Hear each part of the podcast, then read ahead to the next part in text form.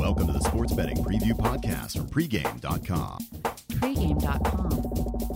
Broadcasting straight from the Las Vegas Strip Vegas, baby.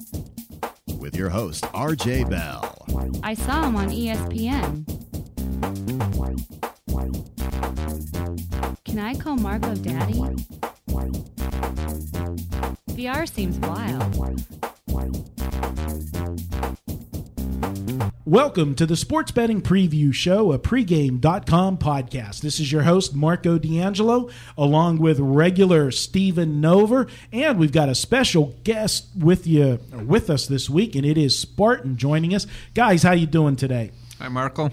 Hey, Stephen. We got actually a, a couple Stevens here. Spartan is a Steven also, so we'll just refer to the second Steven as Spartan because that's how you guys know him. He is a regular on our forums and one of our up and coming uh, pregame pro uh, cappers. And uh, just glad to have you aboard. Guys, we're taping on Wednesday, so game three is in the books of the NBA playoffs. Orlando Lakers. What a game last night. Orlando, would they hit like 62% uh, from the field and you know barely hung on to hold off the Lakers? What'd you guys take from last night's game, Spartan? Well, I feel very fortunate to even be here with you guys this morning, and my wife will testify to this. I was sitting there at the Bellagio Sportsbook last night, and I possibly had the most annoying man in Las Vegas sitting right behind me, and um, as the the gambling gods would have it, he was on the opposite side of me, and uh, about reached around and pinched his head off six or seven times. So I feel very fortunate that I didn't have to get bonded out by RJ. That would have made a bad impression.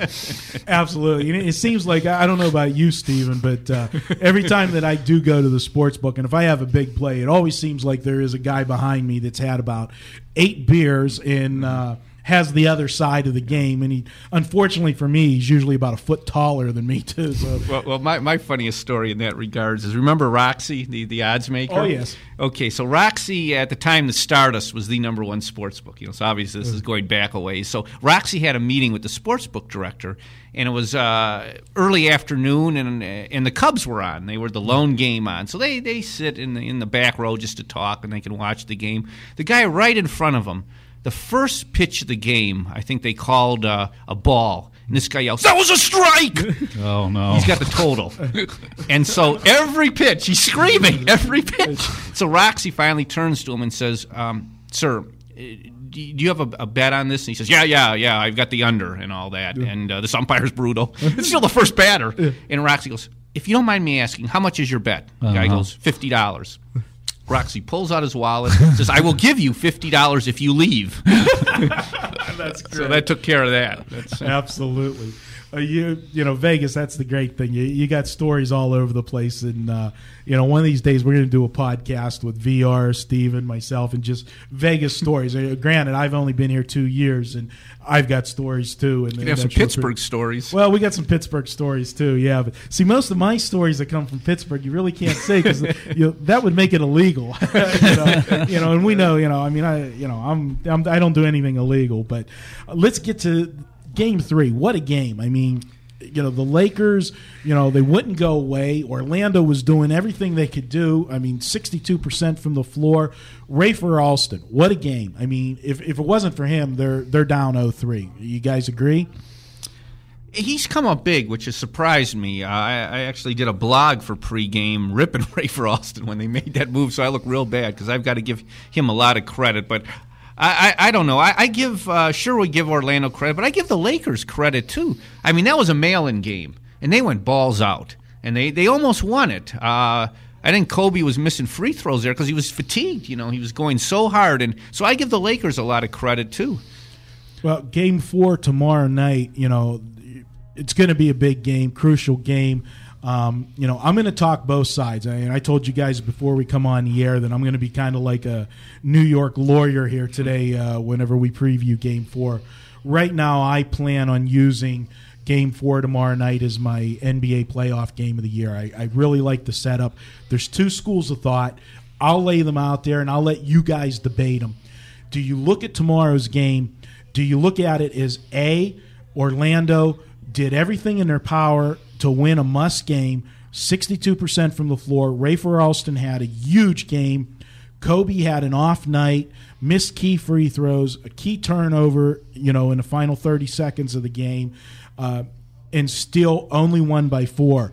Do the Lakers come back and win, or do you look at it and say, the monkey's off, Orlando's back? They got that first win ever in the franchise of the Orlando Magic. If you remember the last time that they did make the NBA Finals, that's when uh, Shaq was just a pup and they got swept does this team now have the confidence to go forward and make a series out of this?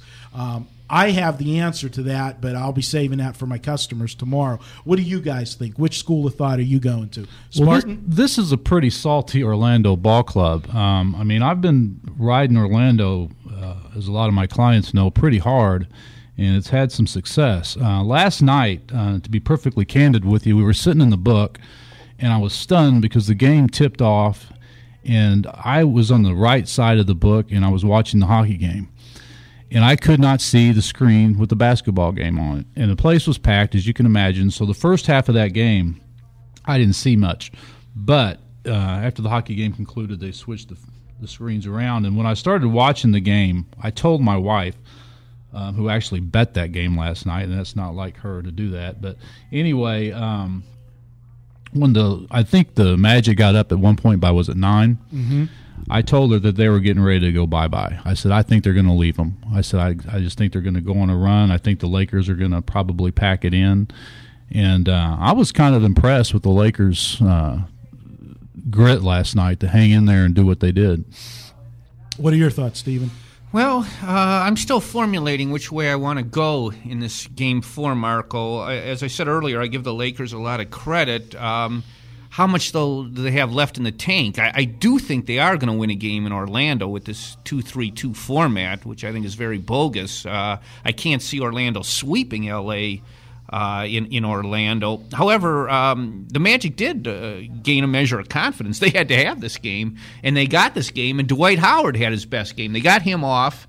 And when they get him off, I, I, mean, he's seen what the Lakers are doing now. He's had three games to maneuver and, and to know when, when they're how they're mixing and matching and double teaming and where the double teams are coming from uh, it, it, sets up Turkoglu and Rashard Lewis, and um, these guys come up big. And when you got Rafer Alston, that, that's just dessert. You know, I, I don't, I still don't trust Alston, but those other three are very good players. So. Uh, uh, I was surprised by the line, uh, Marco and Spartan. I thought it would come four, or four again, maybe even four and a half, but it's just two or two and a half. So uh, that does surprise me. I thought it would be three. Um, you know, come out two and a half. Didn't really surprise me that much. I mean, the public, I, I believe the public's going to look and say, you know, it was a must win for Orlando, and they got it. And you know, as you said, Spartan uh, or Steven, it was a mail in game for the Lakers last night. I mean, if there was one game that they could mail it in, it was that one. You know, up to nothing. You know, they could have mailed it in, but yet they still played the game strong. And you know, Kobe was fighting at the end. The fatigue factor, I think, is starting to be um, come into play. I mean, last night they made a big deal on the, the broadcast that Phil Jackson let Kobe sit for a good portion of you know at the beginning of the fourth quarter. He's never done that in any of the other games. You know, and you know he said afterwards, you know, Kobe was tired. I needed to give him you know some rest. So. You know, it's going to be an interesting game come uh, Thursday night. I like a side very well. One thing that we talked about before we went on the air, and I want to get you guys' opinion I never could understand, and please tell me what the thinking is. You play all of these playoff series with a 2 2 1 1 1 format. And then you get to the NBA Finals, the most important part of the playoffs, and you change the format. You go to a 2 3 2. What is the logic behind that and, and why? And do you think it, it creates an advantage or a disadvantage. And even though there's the three straight games at home for the one team, you very rarely ever see a three in a row sweep with those three middle games. What's your take, Stephen? You're our NBA expert. Well, I think it's very unfair to the, the, the team with the, the three uh, home games in a row. I mean, when we grew up, you know, the World Series, it's standard two, two, one, one, and, and the last game, uh, you know, for the, the team that had the first two games at home. I I don't understand it. I I think it's a, a very unfair setup. I don't know why they do it unless they want to save on travel expenses. I can't think of anything. Yeah. Any thoughts from you, Spartan? Well, you know, I, I really don't. I'd love to hear that question put to David Stern and try to get some kind of reasonable response because it doesn't make any sense to me. But just to touch on the fatigue factor a little bit, um, you know, if you stop and really pause and think about it, these guys have been playing since November, you know, and uh, the playoffs are a grueling stretch. And then we got some players here like Kobe that were also on the Olympic team. Um, they played an awful lot of basketball this year, and uh, I think fatigue is a definitely. I, I thought I saw it in Bryant last night. You know myself. Well, Kobe never misses foul shots, and what he missed last night, like five foul shots. I Right. attribute it to fatigue. you know, definitely. So uh, it's going to be an interesting game. I can't wait for it. Uh, I'm battling a cold right now, but uh, I'm going to be a gamer. I'll, I'll be at the Bellagio tomorrow night in the sports book, rooting on my. Oh, I got to wait. I got to save that for tomorrow for my customers. but uh, I like the I like this game tomorrow. One thing you, you can say, and I'm sure you saw it last night, Spartan. There are a lot of LA fans here in Vegas. I mean, uh, the sports books are always going to be dominated with uh, Laker jerseys, and uh, those guys go crazy for the Lakers. So, Right. uh, be careful if you're, you know, when you're betting the other side. There it can get ugly. A question for Spartan. You said that you were watching the game last night at the Bellagio, but the, the seating arrangement where you could only watch the hockey game, it usually they have all a lot of TVs where you know you're never shut out watching the, the main game. There's always a TV They going o- on. Stephen actually they only had the uh, Laker game on the far left big screen, and all the bottom screens and the middle the big middle screen was on baseball, and they I had one of them devoted to the hockey, and the big screen on the right was hockey for the whole first half. That's all you had. And we That's got down terrible. there fairly early. That's terrible. Because I told my wife, I said I want to get a seat because you know this is big, and uh, I thought I had a respectable seat, but it was pathetic. I mean, I, it Did you go? You, maybe you should have gone up to the book and said, "Look, can you put it on one of these screens? Well, There's I- a million TVs here." I, I started to, but uh, apparently um, a bunch of people had already done that, and they just, for whatever reason, that's what they wanted to do. for everything good about the Bellagio, and you know we all know, and you guys uh, love, and there's a, a forum post going right now about my Bellagio buffet eating habits. But I love the I love the Bellagio, but I'll admit for sports book wise, the Bellagio is not the best sports book uh, setup on, on, on the strip. I, Well, that whole chain, Bellagio, Mirage, MGM, it's all gone way downhill from a sportsbook st- standard uh, since Jimmy Vaccaro left years ago. But uh, we'll see what happens with that. Uh, touching upon hockey real quick, uh, you know, uh, Pittsburgh Penguins force a game seven. What a you know what a series that has been. And I got to say, you know, hockey. I got one thing to say. Who are the people that decided to make the hockey schedule to go heads up against the NBA playoffs? This is two games that they went heads up against.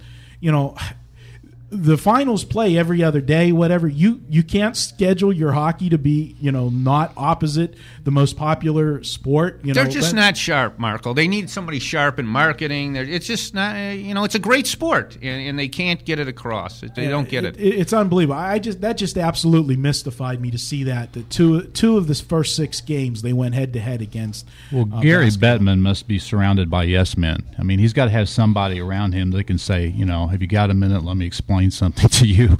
Uh, this is how we need to do this.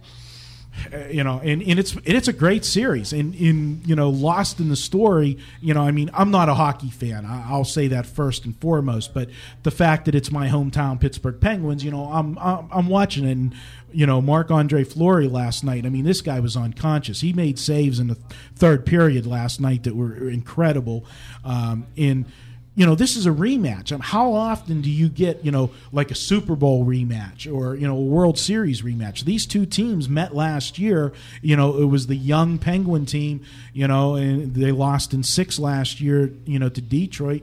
And now they came back. And There was one point of the season, you know, in February that the Penguins were going so bad, they act actually fired their coach. The coach that took them to the Stanley Cup Finals last year got fired in February. It's amazing. And you know they were going that bad to end up going on an end of a season run. You know to to make the playoffs and and actually go from not even making the playoffs to end up as a fourth seed to get home ice. You know in the first round and then make the Stanley Cup Finals and have to go against you know arguably the best team in hockey, the Detroit Red Wings. You know, a very veteran, experienced team. Heck, the Penguins even lost one of their best players from last year's team, ended up signing with Detroit in the offseason, and yet here we are, and it's a story that's just getting lost because they're in the shadow of the NBA playoffs. Well, can't help you too much there, Marco. The last time I watched a Red Wing game, uh, Gordie Howe was playing.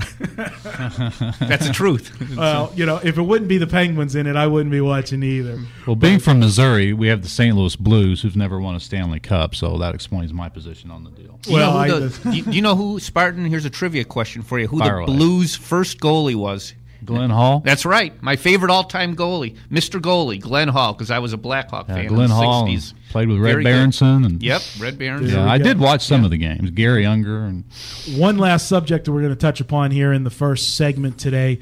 Um, you know, it's it's a football subject, but this one is just irritates me to no end. I went, you know, and I got a couple guys in the room that are, you know, Wisconsin guy here with Steven Nover and a big Packer fan with Spartan, and Brett Favre, please just retire. Go away, right off into the sunset. You've had a great career. Call it a day. I cannot go through another summer of drama every day with the Brett Favre watch. You, you guys are fans. What, what, what do you got to say?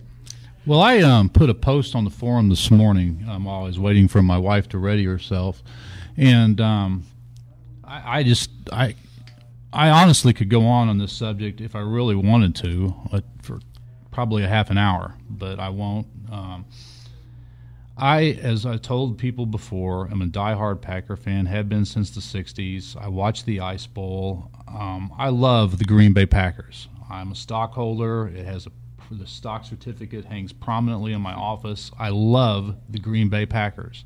I've been up there for playoff games. I froze my tail off. I love the Green Bay Packers. I loved Brett Favre. I mean, he was, you know, Bart Starr was my favorite Packer and Ray Nitschke.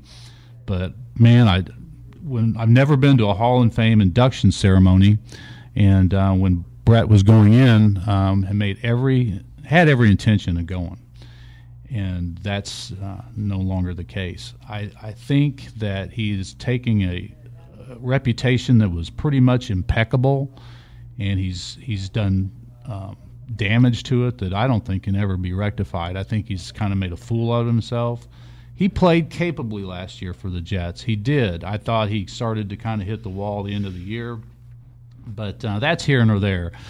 I think the man um, thrives on attention, and and uh, he's he's put himself in a position where I think he really had this uh, goal, maybe, of uh, returning to Lambeau Field in a Viking uniform and running out on the field and, and, and being welcomed home, and is a way to say "stick it to you, Ted Thompson."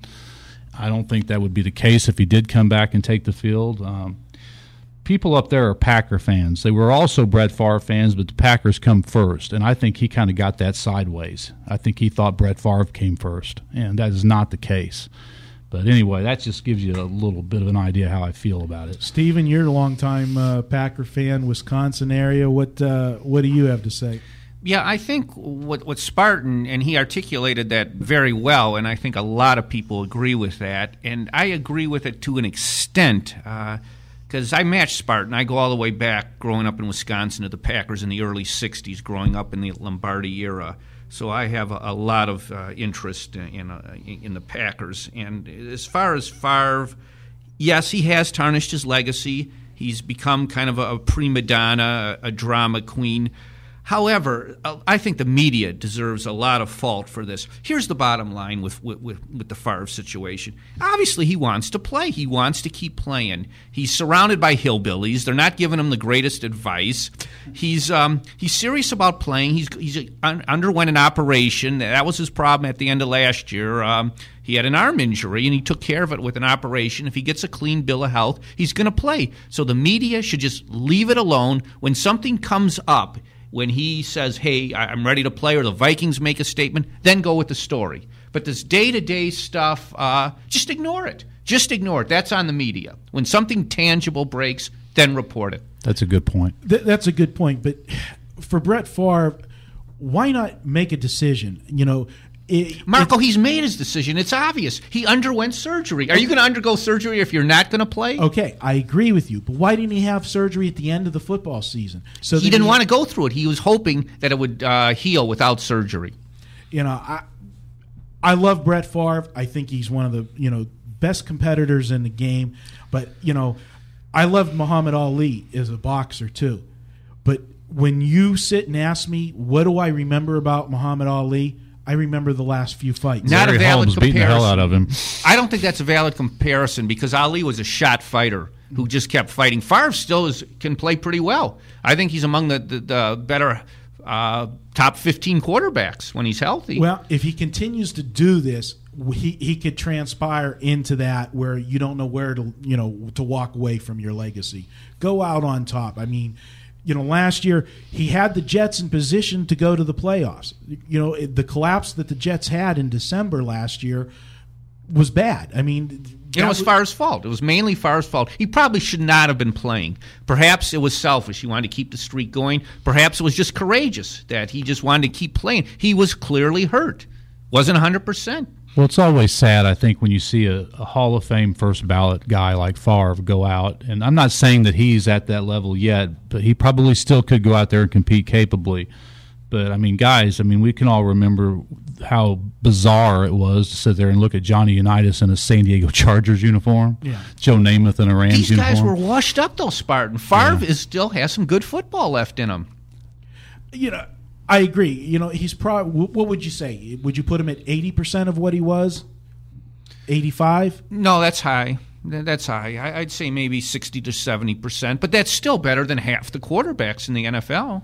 the thing is with you know with me whenever you've had excellence and i'll give it as a situation like from horse racing when i had a really really good horse and then the horse had a couple minor injuries that i could have kept racing the horse but i would have had to put the horse in a claimer i wouldn't do that because this was an invitational mare i'm not going to cheapen her and race her in claimers you retire on Right. top and you know when michael jordan came back I wasn't a fan of him coming back, even though he had some you know good years left. I wasn't a fan of him coming back. If he would have walked away with the final thing you saw of Michael Jordan was that winning shot in the Utah, that that's a movie. You can't write a script like that Right. to walk away from the game the way he did. Um, I've had other superstars come back. Um, Mario Lemieux come back. Now, when Lemieux came back for the Penguins, it was a little bit different because his career got cut because of cancer. He beat the cancer and felt that he, you know, he got robbed of some of his, you know, some years left, and he come back. I think he also came back to try to save the franchise in Pittsburgh. Um, you know, It's- but he clearly wasn't the same player when he came back. It's just human nature and the ego that, that makes these guys such great stars. I can only think of three superstars that retired at the top of their game Jim Brown, Barry Sanders, and Rocky Marciano in boxing. Can you guys come up with? It's only three in the last, uh, what, 60 years. They just don't do it. They just well, you know, well, The Rock died, you know, in a plane crash. But he had been retired. How long had he been retired, Stephen? Do you remember? I think he'd been retired a few years. Yeah, because I, I still think that with the money, because Rocky Marciano was very, he threw his nickels around like they were manhole covers. I think he could have been talked into coming back. Um, but you know that's a good point. Um, Roberto Clemente, you know, he died in a plane crash. Uh, one thing that just jumped into my mind when we're sitting there having this conversation was um, Willie Mays, hung around. Oh, that's a, that's probably the example of a most saw- pitiful guy of hanging around. I saw Bush long. Stadium at Busch Stadium, you know, when he was playing, and, and it was like 1973, I believe. And uh, it was sad to see his knees were shot, Mm-hmm. and he came up to bat and was just completely overpowered. I mean, they could have taken a beer vendor out of the stands, and he had just as much chance of putting contact on the ball. It was sad to see Willie Mays in that condition. Well, people that care about these athletes, that would be the poster child and the poster film to show Right, that the guys exactly. to retire. But back to, to Favre for a second. All right, l- we'll talk about just how good is he right now. Right now, let's say Favre does not play for the Minnesota Vikings. Let's say their quarterback is Tarvaris Jackson. Who would you make the favorite in that NFC North? I would say you're the Bears with Cutler or the Packers. Now, let's erase Tarvaris Jackson and put Favre in as Minnesota's starter. I say the Vikings are the favorite then in the in the division. That's how how much worth I think Favre is. Well, there's no question if you know without a that conference, uh, you know, with Detroit, Chicago, Minnesota, Green Bay, there's you know there's not a clear cut good quarterback. I mean, Cutler's like you Rodgers, said, Aaron Rodgers is very good, and He- Cutler's very good. yeah, they had to trade for Cutler to get him. I mean, they just brought him in here. I mean, that division's been lack of a good quarterback, and Favre's owned that division for how long? Uh, you know, I mean, whenever you had you know all the problems that Chicago's had with quarterbacks in the last couple of years, uh, Last couple of years, the last fifty years, that's true. But uh, the you know, last good quarterback was Sid Luckman. I'm not being facetious. yeah, it's don't- true. but please don't make me laugh today because I'll start hacking. You here. see a list of Bear quarterbacks that started for him in the time frame that Favre has been Yeah. a starter, I- and I've it's like reading that. a scroll, you know. Cade McNown. You know, it's just, unbelievable. Vince Evans. But uh, hey, this has been a great first segment, guys. We're going to uh, be right back after a short break, and we'll be talking some baseball in segment number two. This is the pregame sports betting preview show, and this is your host, Marco D'Angelo. We'll be right back in one moment. For the best deals from trusted sportsbooks, visit pregameaction.com. Welcome back to the Sports Betting Preview Show, a pregame.com podcast. This is your host, Marco D'Angelo, and I'm joined with Spartan and Steven Nover this week. Vegas Runner is on vacation for his uh, birthday this week, and he'll be back next week. Normal uh, setting with us. And we're going to talk baseball as we do in our second segment. Uh, first off, uh, those of you that remember about a month ago, uh, me and uh, Stephen Nover got into a friendly wager here on the podcast, and it was a bet for 30 days. I was taking the Pittsburgh Pirates for 30 days, just flat action, and uh, we were betting a lunch on it. Not high stakes, but uh, all good fun. And as it turned out, uh, basically uh, the Pirates, I believe, what Stephen were one game under 500. Yeah, I did a just a real quick cursory look at it, Marco, and I had Pittsburgh going 14 and 15, and money wise, um, I didn't really add up the money. I'm not a mathematician, but they probably would have made made a small little profit because they were underdogs for three games against the Nationals that they won, which they never should have been underdogs. Stephen, you got to let it go, okay? you know, let Hey, it go. I haven't forgotten that Mavericks game with that uh, official, you Yeah. know, where they wouldn't call that intentional foul. Yeah. So And- I have hard times letting bad beats go and Yeah, things. I haven't forgot King Jack either.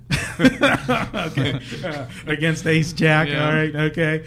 Uh, but you know, being the sport here and all in good fun, we're going to call it a push, even though I guess technically I won a little bit of juice off it. So, you know, well, I- thank you, Marco. That's generous on your part because I think I, I like I said I didn't do the math, but it would not have surprised me if the juice So, was a little on the we'll, we'll call it a push, and, uh, and We'll come again- up with a new one. Yeah, and I figure the money you had to spend for those couple flat tires to get fixed, it, it was okay. So, uh, moving on to baseball. Uh, since we got Spartan in the house, you know the uh, Missouri guy, we're going to ask him about a couple baseball teams there in uh, the Show Me State, and unfortunately, they haven't been showing us too much. Uh, Spartan, what uh, what's going on with St. Louis and Kansas City?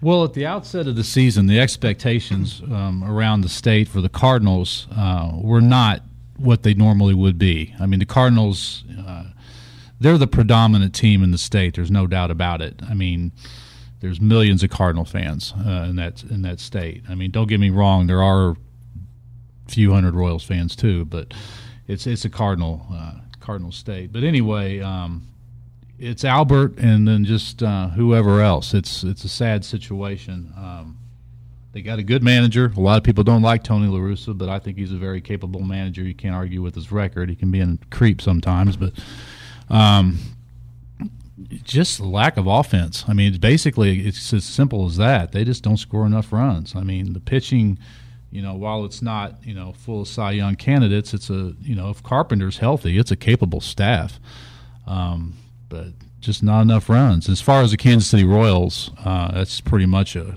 dumpster fire over there. Um, I feel sorry for Zack Greinke. If he'd be pitching anywhere else, my God Almighty, he'd be uh, on the cover of Time magazine. Yeah, definitely one of the true, uh, you know, studs in, in baseball right now. Uh, one of the up and coming pitchers, and uh, there's actually a uh, thread on the pregame forums right now. Uh, somebody started a thread of who's the best pitcher in baseball. In uh, you know, a lot of people you know mentioned uh, and of course um, Halladay for Toronto. Um, you know, I'll mention somebody. I mean, he came back from you know th- this is a serious injury that Chris Carpenter came back from. And, Right. uh, his first few starts, I mean, this guy was absolutely unhittable uh, in his first few starts. Now he lost uh, the other night, but uh, this this guy, if he stays healthy, uh, you know, he shows form that he, he may be back to some you know Cy Young uh, era. You know, the way he's pitching. Uh, what's the word out of St. Louis? Well, everybody just kind of holds their breath almost every time the guy throws the ball. I mean, he's he's a horse. I mean, the guy has got the ability to to to do good things. He's he's proven himself as a capable starter, and he's a winner, uh, and a good guy also. Don't, as a side note, but um, we're just we're taking everything we get out of the guy, uh, and being feeling very fortunate for it but uh, he just keeps getting hurt, and we're just waiting for him to be calling for the trainer to come on the field because he's got a problem with his shoulder. We can just see it coming. well, I, I think the Cardinals hitting is going to pick up. Uh, I mean, Ryan Ludwick, uh, he's been hurt, uh, and Keel's been hurt. they're starting to get healthier, and I think their their their power numbers will go up based on, on their history. It should. They've got to do something with that left side of the infield, though. I, I realize Khalil Greene is. Uh, he's got some real problems, and he's been a huge disappointment. But they knew Troy Glaus was going to miss a large portion of the season, if not the whole season. And for them not to address that third base position, you, you can't have such a weak hitting left side of your infield, especially at the, the at the hot corner spot. Absolutely. I mean, it was just sick to get swept by Colorado over this past weekend, and um, I got sucked in on um, Sunday. I, I took St. Louis, uh, you know, not thinking that they could, you know, get swept. And not only did they lose a three-game series, they lost a four-game series. Is just you know even more mind-boggling. To Colorado, a bad road team. Absolutely, uh, and you know Kansas City. You know, it's a shame. I mean, they you know they had some you know decent young pitching, and then it's uh, you know it's just you know they're not getting any hitting. It's a shame. Uh, you know, uh, Greinke, like you said, he's the only guy on there, and uh, the other guys aren't uh, you know pulling their weight for sure, and they just can't score any runs. What have they lost? Nine of their last ten games, I believe. Now I believe so. It's nine out of the last ten. You know, and, and they're in a division that uh, you know really is, you know, not that strong. I, I mean, Detroit's in first place in the Central, and, and Detroit by no means has played great, you know, great baseball this year. They just got some pitchers that are, you know, doing well. You know, Verlander's been pitching like an absolute stud, and uh, the that uh, the young kid started off the year real good. What was it, Porcello? Porcello, yeah. You know, so you know, I don't know. You know, that division I believe's you know up for the taking, but it's not going to be by the Kansas City Royals. That's for sure. Uh, Steven, any other uh, baseball team surprising you? know, last week we talked about the Mets and their injuries, and uh, you know they ended up winning. You know, a couple games last week. Uh, they had the being fortunate enough. Would they play uh, Washington, I believe, and uh, you know they just started a big series with Philadelphia. You know who? What team I'd like to talk to you about, Marco? And I know you know this team very well. I was going back to your Pirates. Uh, unlike some of these other teams, the Pirates try very hard. Um, that middle infield, Jack Wilson and Freddie Sanchez, these guys are, are really good fielding infielders. And, and now that they brought up McCutchen, you know, McCutchen and Nyjer Morgan, I'm not a big Nyjer Morgan fan, but these guys have great, excuse me, they, these guys have great speed. I don't understand why they gave McLouth away. That would have been quite the outfield. Well, you know, I've had a good run with with Pittsburgh, and um, I had like a week stretch where we we were using a Pittsburgh game almost every night with the total or the side, and I'm actually taking a little break from them for a couple days. When they made that trade, the clubhouse really was upset. I was fading them right when they made that trade, but they, they won a couple times after They that. did. They. It's the same old story in Pittsburgh, and I and I really just I don't understand it. You know, I I get tired when I hear this small market mentality all the time because, you know, I mean. You know, again, I mean, it's not fair to compare the you know the Steelers in the small market, but there's three sports teams in Pittsburgh. You got the Pirates, you got the Penguins, and you got the Steelers. The Steelers are a winning program every year. They play in that same small market, but the Steelers are a whole different breed. But hockey, they sell out the arena all the time. They're playing in the oldest building in hockey. Mellon Arena, formerly the Civic Arena in Pittsburgh, is the oldest building in in the NHL right now. They've been playing there like forty some odd years, haven't Yeah, they? and this team puts a winning team on, you know, the ice every year. They've made it to the Stanley Cup Finals two years in a row, and yet the Pirates have not had a winning season. You got to go back to when Bonds and Bonilla were there in in the early '90s. This team, every time that they get close to that 500 mark, they trade away a star, and it's the, they have the mentality that they can't afford to pay them when their contract's up, so that they trade them away to try to get value. Well, th- you're never going to build if you keep trading away your young, talented prospects as soon as you know you get to the contract year, uh, and the players are starting, you know, to get disgusted too because this team was not that far away, and the Central was by no means a strong division in, in the National League. Uh, you know, Chicago's been struggling. Nobody expected Milwaukee to still be in first place. We talked about them a couple weeks ago and expected them to come back to the pack, and they're still in first place. They're not going to stay in first place, though, Milwaukee. They're not. And but who's gonna who's gonna win that division? It's up for grabs. you know, Pittsburgh. You know, they're, they made the trade. They were only five or six games. uh, You know. Uh, below 500 not even that you know for out of first place I- it's a situation i just can't understand the mentality and how do you keep selling that to your players? You never are going to get a free agent signed to come to pittsburgh because the free agents that they have so signed in the last few years have been guys that were deemed on the end of their careers you know that they were able to get you know 70 cents on the dollar so to speak. It's a bad situation in pittsburgh. It seems like the prospects they trade for aren't grade A prospects. That's what's so sad about it, you know? It, it is. It, that's true. And even if it was a grade A prospect, as soon as he got to the contract year where he started paying dividends, you're going to trade him away. Yeah. So you you got to stop it, and you got to quit using the excuse that it's a small market, you know, city because the Pirates actually are turning a profit right now. They've got the books where they're they're turning a profit. So if you're turning a profit, put some of that money back into the team and put a winning product on the field. You play in what, and, and I may be biased, but people talk about it all the time. Writers and everything that have come to Pittsburgh. PNC Park in Pittsburgh is one of the absolute most beautiful ballparks in all of baseball. And it's a shame that the product that goes on the field is so bad. Well, they've had some bad luck now with their young pitchers. Uh, a couple of years ago, it looked like Gorzelanny and Ian Snell were going to be good pitchers, but they've regressed. Gorzelanny just got sent back to the minors, and Snell hasn't been good for two years. You know, Zach Duke was a prom. You know, what did he win his first seven or eight starts when he came up uh, a couple of years ago? He had a bad year last year, but he's back to pitching pretty good ball this year. Looks like he's Until his last start. Until his last Yeah. start. Until I played him. was that the seven six game uh, in extra innings the other night? yeah, he got, he got lit up. Yeah. I thought he pitched a lot better. I had I actually had the under in that game. Ouch. But uh, you know, Pittsburgh. I, right now, uh, I I would stay away from the Pirates uh, for a week or two to see how they handle that trade because I, I can't tell you they were they were visibly upset with that trade. Gotta like McCutchen. He, he looks good. You know, uh, again, we'll see how long they can you know they can keep him. How much you know. Uh, you know Boston. How much do they love uh, the trade that they got Jason Bay from you know Pittsburgh?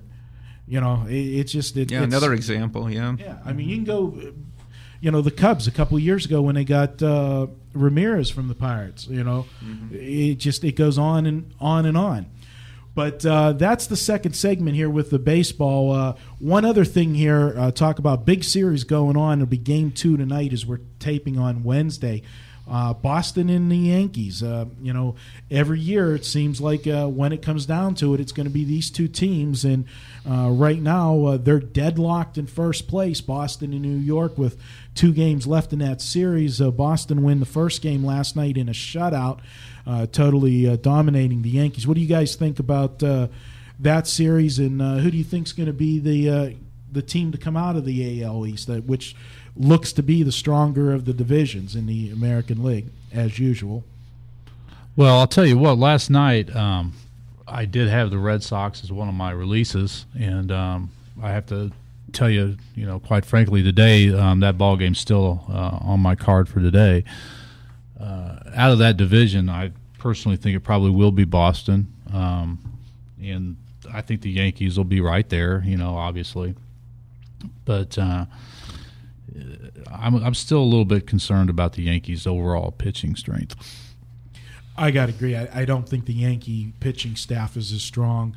Um, you know, and the setup guys before you get to you know the closer, it just leaves a little bit to be desired to me. Uh, Stephen, what do you think? Well, I think they're both obviously very good teams. Uh, I think you just hit upon it, though. The difference is the bullpen. Boston has the best bullpen ERA in baseball. I think it's it's two sixty seven or something like that. Yankees bullpen uh, ERA is below average. It's four eighty eight. Now, granted, they're perhaps their two best setup guys are on the DL, uh, Bruney and, and Marte. They're supposed to come back, or at least Bruney is maybe next week. That would give them a boost, but uh, Mariano Rivera is not the dominant closer of, of, past years. I think he's like 39 years old, or he's he's, he's up there in age. He's and he's he's still good, but I don't know if he's great anymore. And that's a, a key difference when you have a clear clear edge to the bullpen to Boston. Absolutely, and once we get to you know the dog days of summer, and you get into the you know September, you know that 39 year old body's going to you know start to feel it. Uh, you know, yeah, well, th- that's the difference. The Yankees can match great hitters. Red Sox can throw their great hitters. The Yankees can throw their ace pitchers. Sabathia, Boston can counter with their aces. Beckett. The difference is the bullpen. And I think that'll be the difference. What about Toronto? They're you know they're just a couple games back. They went through a horrible losing streak. Uh, do you think they got the ship rated there, or you know, or are they just uh, playing over their heads right now? I don't know. Maybe Spartan might have a better take than I do. I think Toronto lives and dies by their young pitchers. We'll just see how good these young guys are. I completely agree. Um, I kind of got, to be honest with you, I got smoked the first night I was out here in Vegas uh, on a bet I made. I had the Rangers uh, against Toronto, and it didn't work out. And then I noticed last night Toronto, they did it again last night to them, didn't they? Yeah, they did. Yeah. Um, Toronto, they're I, I, don't think they can win that division, but uh, I think it's uh, their misfortune they're in that division. I think if they were in um, the other two divisions, uh, it'd be a different story. I think they could contend right up to the end. No question. Uh, you know, I agree with you, Stephen. They're only going to go as far as the young pitching takes them, and uh, it, you know, I think as we go further along in the summer, that uh, the Yankees and Boston will start to separate themselves from Toronto and uh, you know, of course, Tampa Bay. You know, they're playing, you know, way below expectations after going to the uh, World Series last year. They're playing, you know, below 500 ball, and they just really have not got that pitching staff going this year. Uh, you know, last year with the you know the young pitchers, uh, you know, had a super year, and you know nobody can get it going this year. Uh, do you think that's going to continue, or what, what do you? Well, I, I, think with the Rays, you know, 20 years from now, people will say, these guys actually were in a World Series? Absolutely. The one thing that Toronto, will go back to Toronto, the one thing they got is you know that, it, you know, every fourth or fifth day you're going to hand the ball to Halladay, and, uh, you know, that's almost as good as it gets, uh, you know, and, you know if they can if they can hang around and get themselves you know maybe into the wild card and then once you get into a series um, you know, you get into a you know a seven game series. Uh, you know, a starting pitcher can carry you for two of those games. Uh, you know, anything can happen. But on paper, they just they're not strong enough to I think to go the distance. Um, that's been our second segment. We'll be back here with segment three.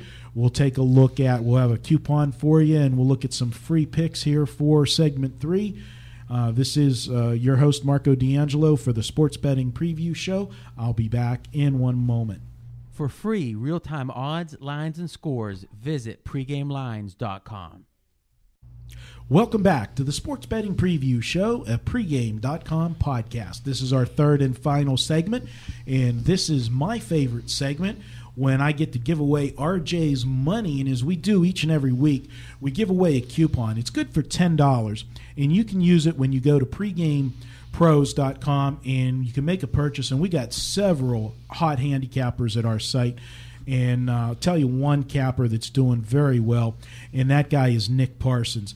Nick Parsons has been on a roll. He's hit 11 of his last 12 bookie killer plays, and you can check out Nick Parsons at the site and all of our other red hot cappers. Use a coupon, and we're going to go with since we have a special guest here on the podcast this week, Spartan. We're going to make this week's coupon Spartan and the number 10. Just spell out Spartan and the number 10, and you're going to get $10 off anything that you want.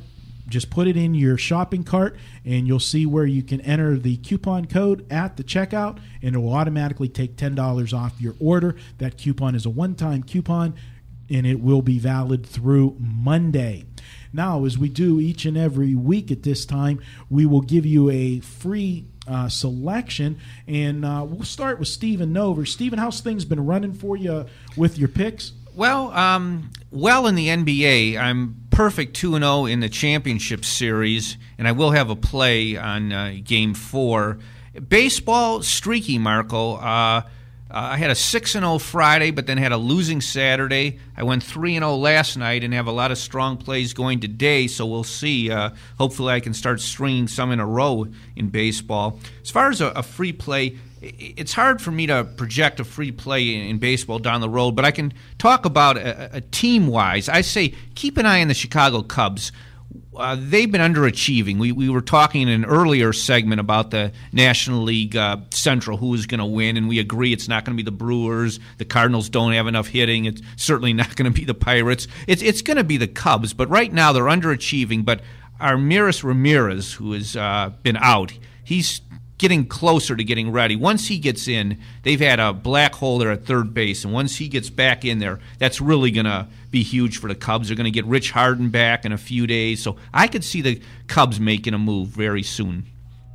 And you, that's going to be your free pick here is, you know, follow the Chicago Cubs.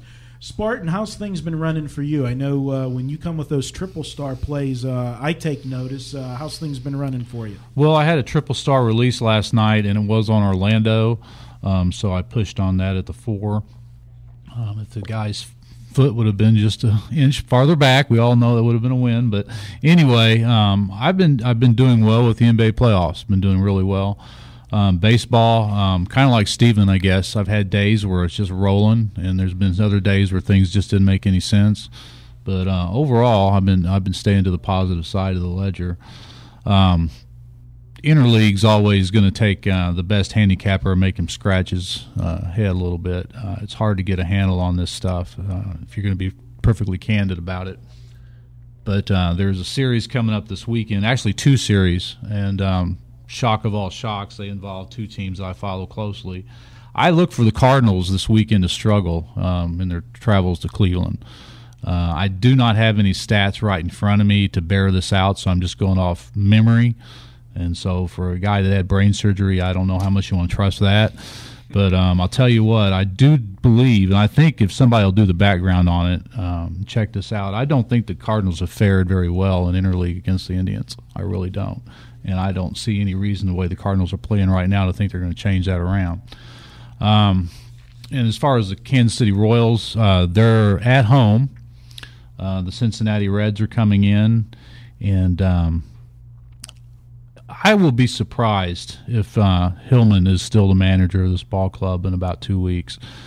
Uh, being where I'm from, I hear a lot of the sports talk. I have my finger on the pulse of what the fans are saying.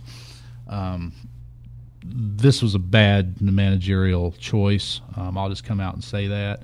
Uh, the wheels are coming off in Kansas City. Um, if, if honestly, I mean, sometimes it's as simple as this: if Zack Greinke is not taking the ball that day, um, it's not it's not probably going to have a good outcome. I mean, there's some guys on that ball club that, frankly, I just don't think have a clue. And uh, I think the Reds are going to go in this weekend and probably at a bare minimum, take two out of three in Kansas City at the K.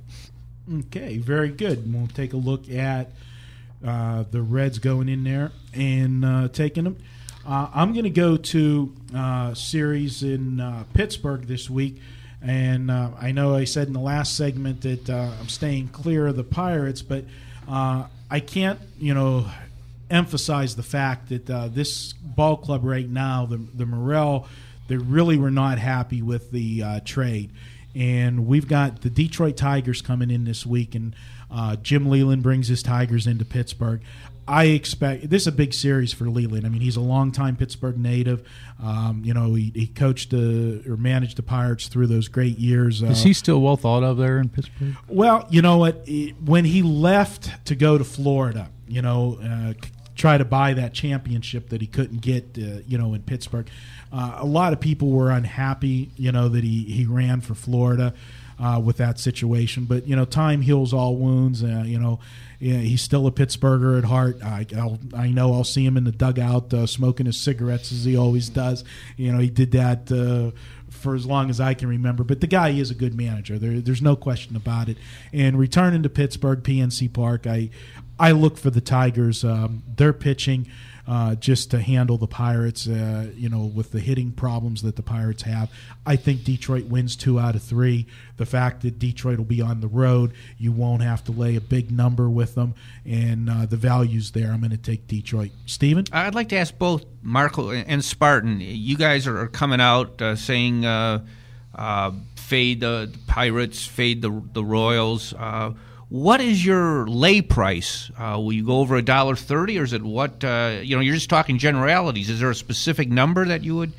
Well, obviously, if if you're taking a general lay pl- price for me uh, for general action for three games, as long as we're not laying a dollar fifty in any of the games, we win to- two out of three. You're going to show a profit, and my goal was to take to win two out of three. Obviously, the only game that's going to reach that number, close to that number, will be the game if Verlander goes in this series. He's going to be the highest priced, uh, you know, lay for Detroit. But being on the road, you're not the Tigers are not that strong of a team that they're going to be over 150 in the series. That's what I would look at. Well, as far as the Reds visiting Kansas City, as deplorable as the Royals have been playing, since it is at Kansas City, I don't think you're going to have to be laying any ridiculous number. I think you'll get a reasonable price on the Reds. Uh, I can't see the Reds going into Kansas City and laying more than a buck fifty. Um, f- to be frank, I, I wouldn't be. I, I have to look at the pitching matchups. I haven't seen them yet, but um, I wouldn't be too scared of the run line in some of those games. No, you know, being a situation where we're doing general action plays, I'm willing to lay up to 150 in a general action play.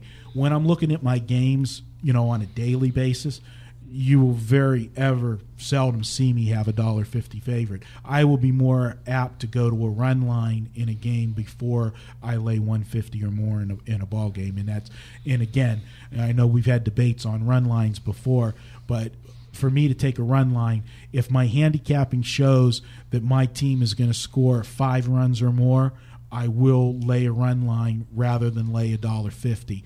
Um, I I think long term the value's there, but I have to have a team that's got you know offense uh, that I can do that. I agree 100%. Okay, guys, that's been our sports betting preview show for this week. Uh, I want to thank our special guest this week, Spartan, and it's always great to get our cappers when they're in town here uh, to stop by the pregame offices and share their knowledge with you and let you guys have a chance to uh, you know hear what they're all about. And just a special side note, uh, we also are taping a Meet the Pros podcast with Spartan, and that'll be up on the website later this week. You'll be able to actually get uh, a one-on-one conversation, uh, listen to my interview with Spartan, and hear how he got started in the business and his handicapping style. And of course, uh, Stephen Nover with us. As always, uh, good stuff, Steven. We'll be back next week. Uh, Vegas Runner will be back in the studio next week. And for uh, Spartan and Steven Nover, this is Marco D'Angelo, your host. We'll be back next week with the Sports Betting Preview Show. Have a great week, guys.